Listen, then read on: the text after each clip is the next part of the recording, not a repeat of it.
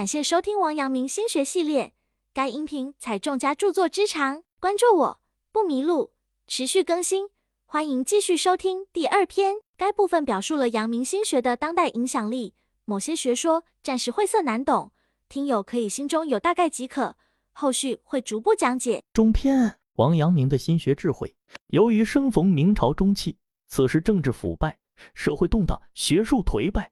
王阳明试图力挽狂澜，拯救人心，乃融儒释道诸学于一体，即各家之大成，独创身心之学，倡良知之教，修万物一体之人。王阳明认为，从良知出发，人人皆是平等的，凡人也可以成为圣人，只要维护心为本体，做到心外无物，追求透彻的本心，胸怀洒脱，超然人生，便没有什么困难可言。他的心学智慧对改善现代人的精神状态及其个性的发展、事业的开拓都有着积极的作用。心学的流传在明朝的历史中，王阳明是一个非常重要的人物。他是著名的哲学家、教育家，是心学的重要代表人物。王阳明自幼习文，精读史书，十一岁便能作诗。十二岁时立志要读书做圣人，而不是读书登第做状元。十五岁独自出塞外练习射箭、骑马。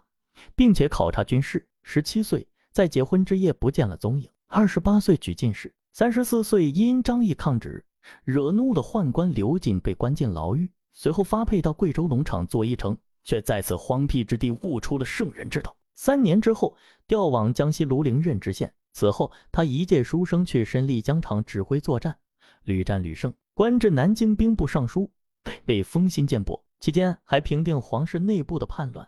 活捉军事政变的主谋宁王朱宸濠。除了建立师公之外，王阳明还精通儒释道三家之说，最后成为心学的集大成者，把中国古代的哲学推上了一个新的高潮。他提出致良知、知行合一等思想，广收门徒，传道讲学，其影响深远而广泛，不仅被后世人称为达到立德、立功立言的真三不朽之人，还被日本、东南亚等国家和地区推崇。王阳明被世人称为百世之师，心学主张包含了哲学、经济、政治、教育、文化等各方面的内容，学术思想精深，内容极其丰富。在明代学界，王阳明的心学掀起了汹涌大波，成为波澜壮阔的主流思想之一。龙场悟道是王阳明心学的起点，这为心学的发展奠定了基础。之后，心学构建起了心即理、知行合一。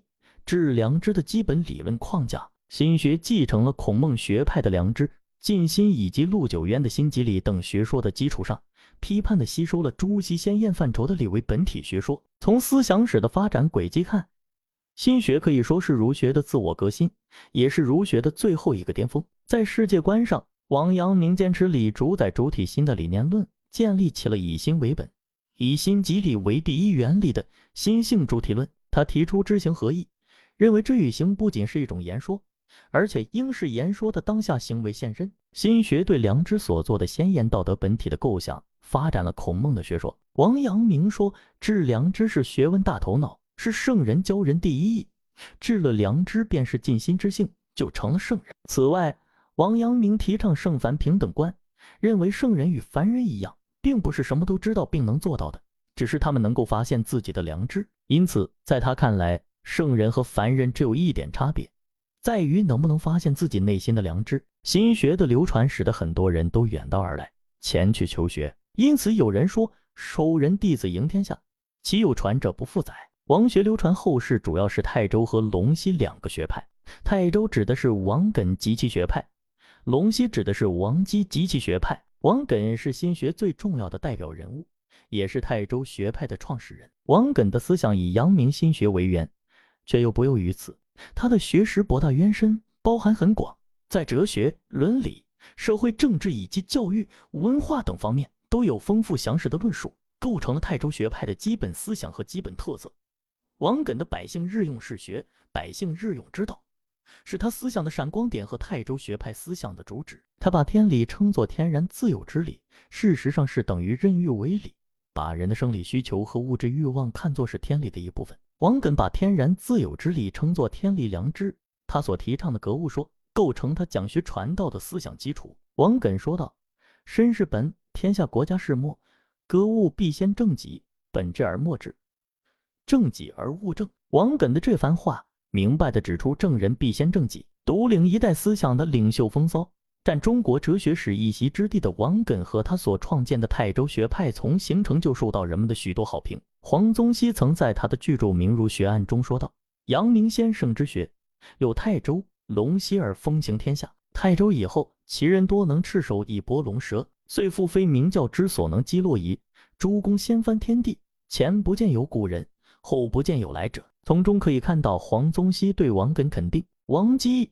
号龙溪是明朝中晚期心学的代表人物，对心学的发展有着重大的贡献，且对日本阳明学的形成与发展有深远影响。龙溪学派进一步吸纳了佛家、道家的思想方法与成果。念是王基思想中特别重要的观念，一念功夫不仅在他的思想系统内统合了用力于良知心体的先天正心功夫和用力于经验意识的后天诚意功夫。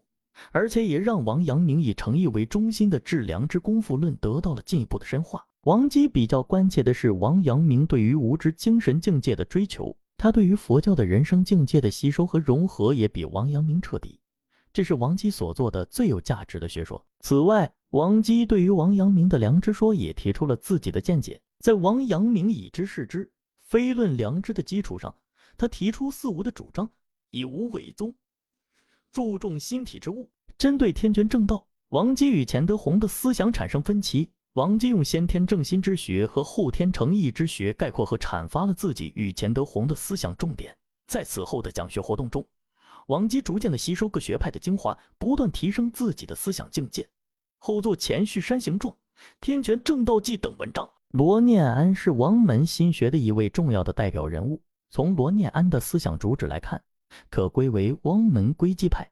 罗念安归寂主境之学，以良知反归寂体的过程为格物致知，就是认为良知必须经过实地锻炼而获得。罗念安主境的思想，并不是要做世界的隐者，他的主境只是求良知本体的功夫。他获得净明之本体是要以之应试。他一生躬行实践无欲，主境功夫重新阐释了王阳明的致良之教，而备受中晚明时期学者的青睐。被称为的《阳明正传》，补救心学之弊的功臣。他曾说：“儒者之学在经世，而无欲为本；夫为无欲，然后用之经世者，至经而立去。”罗念安学术思想的形成受到了很多人的影响。王阳明的致良知观点是念安思想的基础。龙溪学派和泰州学派也提供了一些见解。总的看来，罗念安在心学的基础上还是有很大的突破。徽记的学说对心学也起了补充和完善的作用。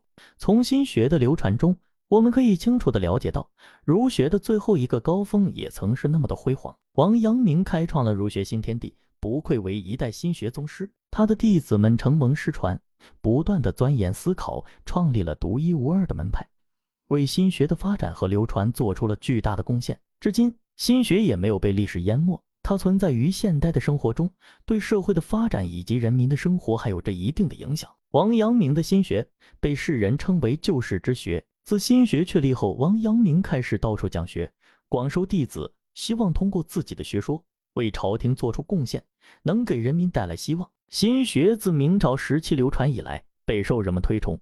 它像一把巨大的神斧，将束缚着人们内心思想的封建僵化理念劈裂开来。撼动了封建观念的地位。心学在精神上支持劳苦大众，他反对封建社会的剥削和压迫，给人民以希望。王阳明在讲学中曾说到：“人皆可以为尧舜，满街都是圣人。”王阳明认为人人都是平等的，没有高低贵贱之分。在心学的教育下，人民都亢奋起来。心学就像是寒冬里的暖炉，像是炎夏里的清风，给多灾多难的人民带来了福音。他让普通大众认识到了自己的主观能动性，看到了自身的潜能和力量。心学在潜移默化地影响着当时社会的各个方面，为当时政治、经济、学术以及思想等方面的发展做出了巨大的贡献。心学对明朝政治的发展做出了很大的贡献。在那个时期，王阳明的很多弟子都能为民考虑，希望朝廷可以以人为本，注重百姓的喜悲。一些弟子还在直接参政中运用心学思想，做了很多利国利民的事情。他的弟子祝世禄在保宁县任知县，曾创建了一个很大的书院，叫做环谷书院。祝世禄经常请思想进步的东林党人来讲学，并且公开宣告，对于官府长短和朝廷得失，百姓都可以议论评判。欣赏心学的官员们，对于道德沦丧、官场腐败的现状，都敢于直言，都能勇于表达自己的不满和见解。逐渐的，学习新学的人很多都开始关心政治，建议朝廷变革。这股强大力量使皇帝都畏惧起来。王阳明曾在讲学中教育人们要知行合一，致良知。通过自己的良知和行动去拯救国家、解救百姓。王阳明的学说为当时腐败的明朝朝廷注入了很多新的思想，促使一批官员开始体察民情、着力政务，人民的生活也因此得到缓解。到明朝后期，社会政治已经混乱不堪，新学学派里也出现了不少高谈阔论的人，他们践行知行合一，由此也引起了士林人士的抨击。本节结束。感谢收听王阳明心学系列，该音频采众家著作之长，关注我不迷路，持续更新。聊，欢迎继续收听第二篇前言。